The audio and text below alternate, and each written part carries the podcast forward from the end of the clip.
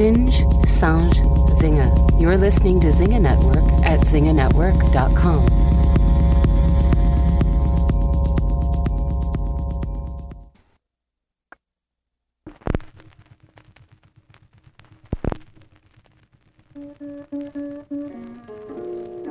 The other night, I walked out of my house, and the night air was hot, heavy, oppressive, suffocating. I had been out earlier in the day, and it had been cool with a light breeze, but somehow, at some point, when I wasn't paying attention, the weather turned into something else. Not a storm, just heat, just a pressure. It was gross. A glass of rosé would be good right now, I thought to myself. So I walked over to my regular bar, the George R., where I was greeted by my regular bartenders, Yulia and Patrick. And Yulia said, Would you like a glass of rosé because of the weather? And I said, Yes, and thought about a bartender I knew once, a long time ago in New York, and how she used to always know what I wanted to drink before I even bellied up to the bar.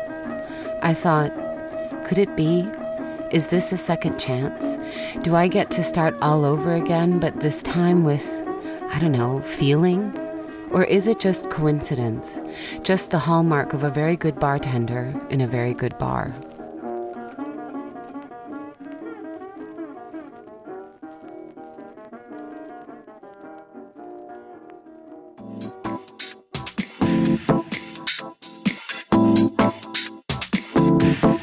Welcome to Artipoeus, Art You Can Hear.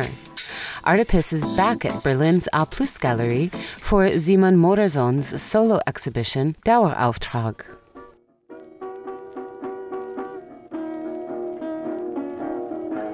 So I sat there at the bar thinking about loops and time and memory and reality and messaged my friend Matt, a physicist at CERN, because who else are you going to ask about this stuff?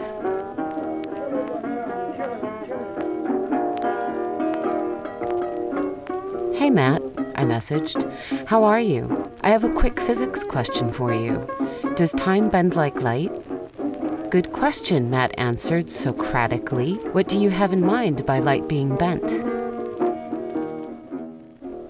The night after this conversation took place, I would be on my way to another art opening in another part of town, and on my way I would stop in at A Plus Gallery in my Vorderhaus, who would also be having an opening that night, for German painter Simon Modersohn's exhibit Dauerauftrag, which means automatic payment in English, the kind you set up so you never have to remember to pay your bills. But on this night, at the bar, I said, I meant, does time bend like light does in a prism or a mirror, bouncing and warping and rainbowing off the surface of things? Well, said Matt, in the first instance, light can bend when it passes through the interface between two media, like between air and water. But that bending is not gravitational, it's electromagnetic. I said, I thought this was a yes or no question. On the following night, the air would again be hot and heavy and suffocating. Everyone who came to the opening at A Plus Gallery was standing outside in the Hof. Literally, no one was in the gallery itself. I walked in and saw a window, a dishwasher, a pet carrier, a chair, a landscape. And I thought, ah, ah, yes. The dishwasher especially made me smile. And then I left. I was on my way to another opening, but on the U-Bahn, I kept thinking about this dishwasher. It made me so happy because it reminded me of my dishwasher in the home I had just walked out of. It's weird to remember something that is in your life in the present time, but not the present moment. It's the first time in my adult life I've had a dishwasher. They've come a long way from the clunky, loud machines of the early 80s. My dishwasher hums warmly at night, full of proof of life, finished meals, food cooked, a week's worth of daily tasks completed, cycling gently in the background, the quiet melody of a practical parent, of things being taken care of, of safety, surety, of home. The night before I was on this U-Bahn, Matt said, light can also be bent in the sense of space time being warped by a massive object. So I think the answer is no. I don't believe gravity gets bent in the same way. But I think it does, I said. What about event horizons around a black hole?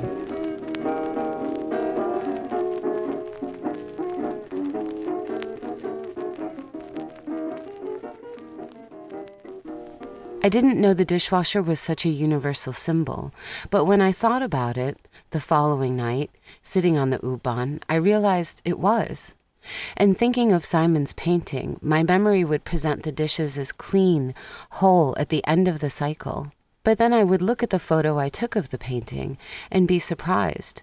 The dishwasher was old, had broken all the dishes, the knives were sticking through the walls, and the plates were all broken. It was utter destruction. But that's not how I remembered the painting at all. I had remembered it better than it was. The night before, Matt explained that in general relativity, gravity warps space time. This is the second sense of bending, he said. But gravity is time, I exclaimed, referring back to a conversation we had a year before when Matt was passing through Berlin just after his daughter was born. Before I got on the U-Bahn that next night, while I was still at the A Plus Gallery with Simon's paintings, I would, when I thought about it, find the paintings to be quite brave. Who would paint a pet carrier, or a dishwasher, or a plastic chair?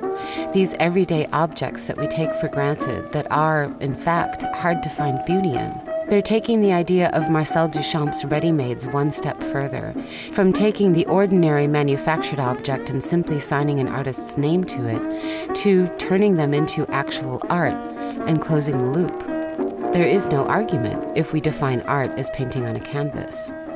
But do we? Although the images in the paintings are photorealistic, Simon paints everything from memory. But these are not memories of a girl in a garden hat somewhere in Provence or picnickers in a park on a Sunday afternoon. I mention the Impressionists because these are impressions, memories that are impressed upon us rather than preserved, held delicate and romantic.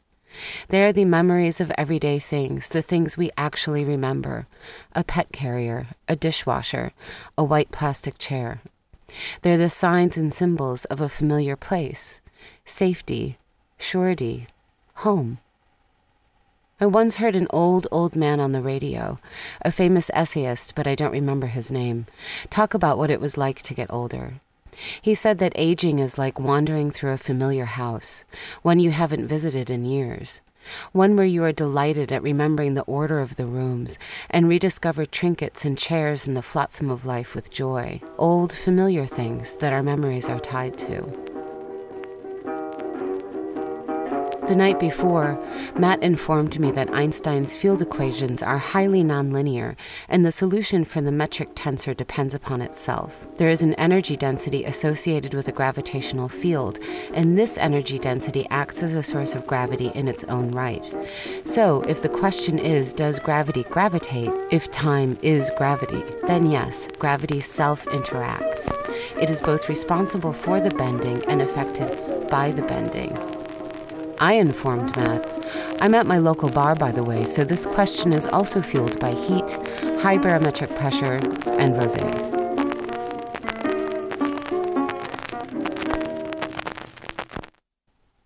The very next night, in the empty A Plus gallery, while everyone tried to cool off outside, I would also find Simon's paintings to be poignant, although that has to do a bit more with my personal acquaintance of the artist himself. We spent a rainy late summer night together, me and Simon and Hagen, and a curator named Chiara and another artist named Henrik, drinking Sekt and goofing around in Hagen's office. Simon sporting an entire suit to keep him dry while riding home in the rain, made out of blue IKEA bags. Simon, who told us about working at Zalando, the online fashion portal, and one of Berlin's largest employers of people too young or too new, either way, too desperate, to recognize when they're being exploited until they're being exploited. The paintings make me think of this time, the young artist's life spent between sleep and work to pay the rent, no time and no room to study any other subject than what is in front of him a pet carrier, a dishwasher, a chair. But the dishwasher has exploded.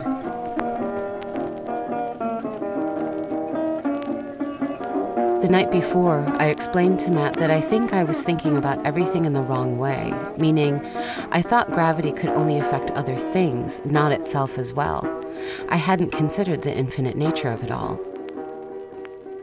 It's a bit funny to think about, said Matt. The following night in the empty A Plus gallery, I would notice that the lines of the paintings are remarkably precise and sharp, sharper than any memory can ever be, as sharp as your fingernails digging into the palm of your hand when you're holding on to something too tight. Memories, emotions, reality, self.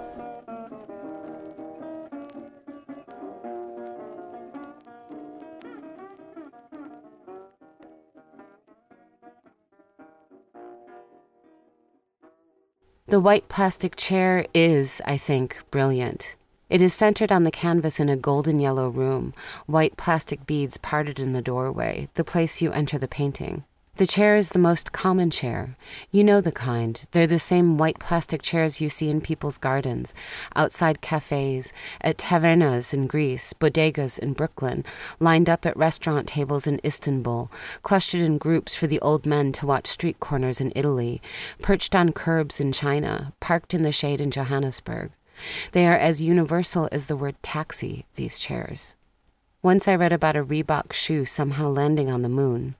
I wonder if these white plastic chairs are floating through the universe in a Milky Way of space junk. Just the night before, Matt was saying, You can imagine you are near a really massive object, and then you have two smaller objects nearby which are feeling each other's gravity. That interaction could be modified by the fact that they're near something supermassive, meaning the space time in their neighborhood is warped. So that's how I would think about bending time. But yeah, of course, that makes sense, I said. But I'm also thinking of it from the massive object's perspective. The next night, as I would walk across the empty gallery, I would see that the pet carrier is both flat and dynamic, almost a trompe l'oeil, like the window on the opposite wall, foam insulation leaking out at the edges, the surface so flat it allows the light in the room to play across it like real glass. I don't know how Simon gets the paint so smooth, the lines so sharp. But back to the pet carrier that disappears into darkness. Is there something hiding inside that's soft and furry and maybe a little vulnerable and scared? Or is it ratty and dirty and rabid with fear? Or is it empty? Does it lead to infinity? Does it lead to nothing, like memory's incestuous relationship with death? And on a wall all to itself I would see a painting not like the others. A farmhouse, perhaps, a field in the background, and a yellow construction crane parked in front of it. A rooster runs across the foreground of the painting.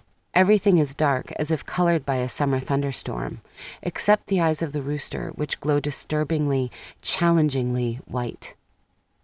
This is the painting that seems most like memory distorted, disturbing, dreamlike.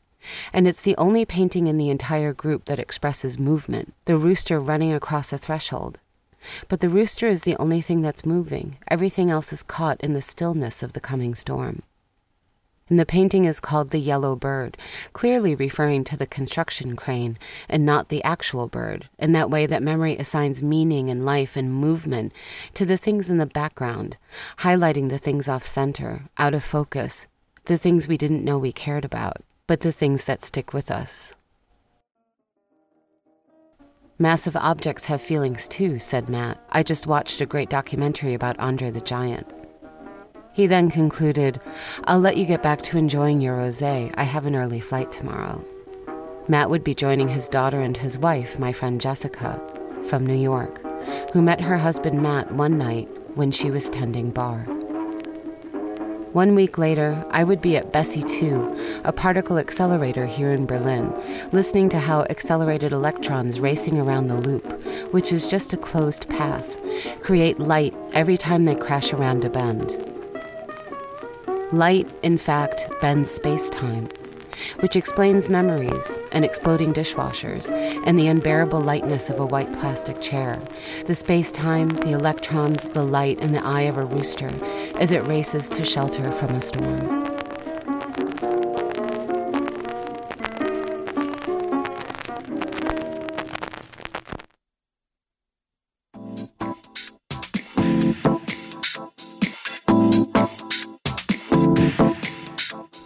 Simon Modersohn's Dauerauftrag is on view at A Plus Gallery, located at Stromstrasse 38 in Berlin until August 24th. You can follow Simon on Instagram at, at Simon underscore Modersohn, S I M O N underscore M O D E R S O H N. Original music used in this episode is Blues, performed by Calvin Frazier and Samson Pittman and recorded by Alan Lomax in 1938, and is part of the Alan Lomax collection of Michigan and Wisconsin recordings at the American Folklife Center in the Library of Congress. No copyright applies.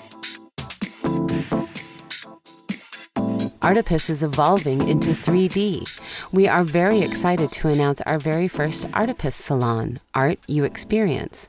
Find out more information on our Instagram or on our Facebook page at Artipoeus. That's A R T I P O E U S. Artipoeus is produced in Berlin for Singe Network, and you can find us on SoundCloud, iTunes, Apple Podcasts, and Spotify under Singe Network. Just search for S I N G E Network.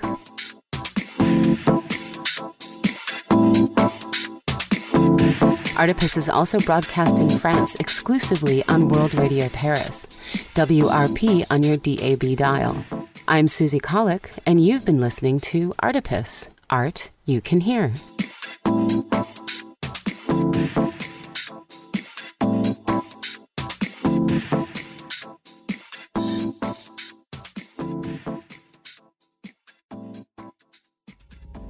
You've been listening to Artipoeus, produced and edited in Berlin by Susie Kahlich, with original theme music by Hotlegs for the Singe Network, S I N G E network.com.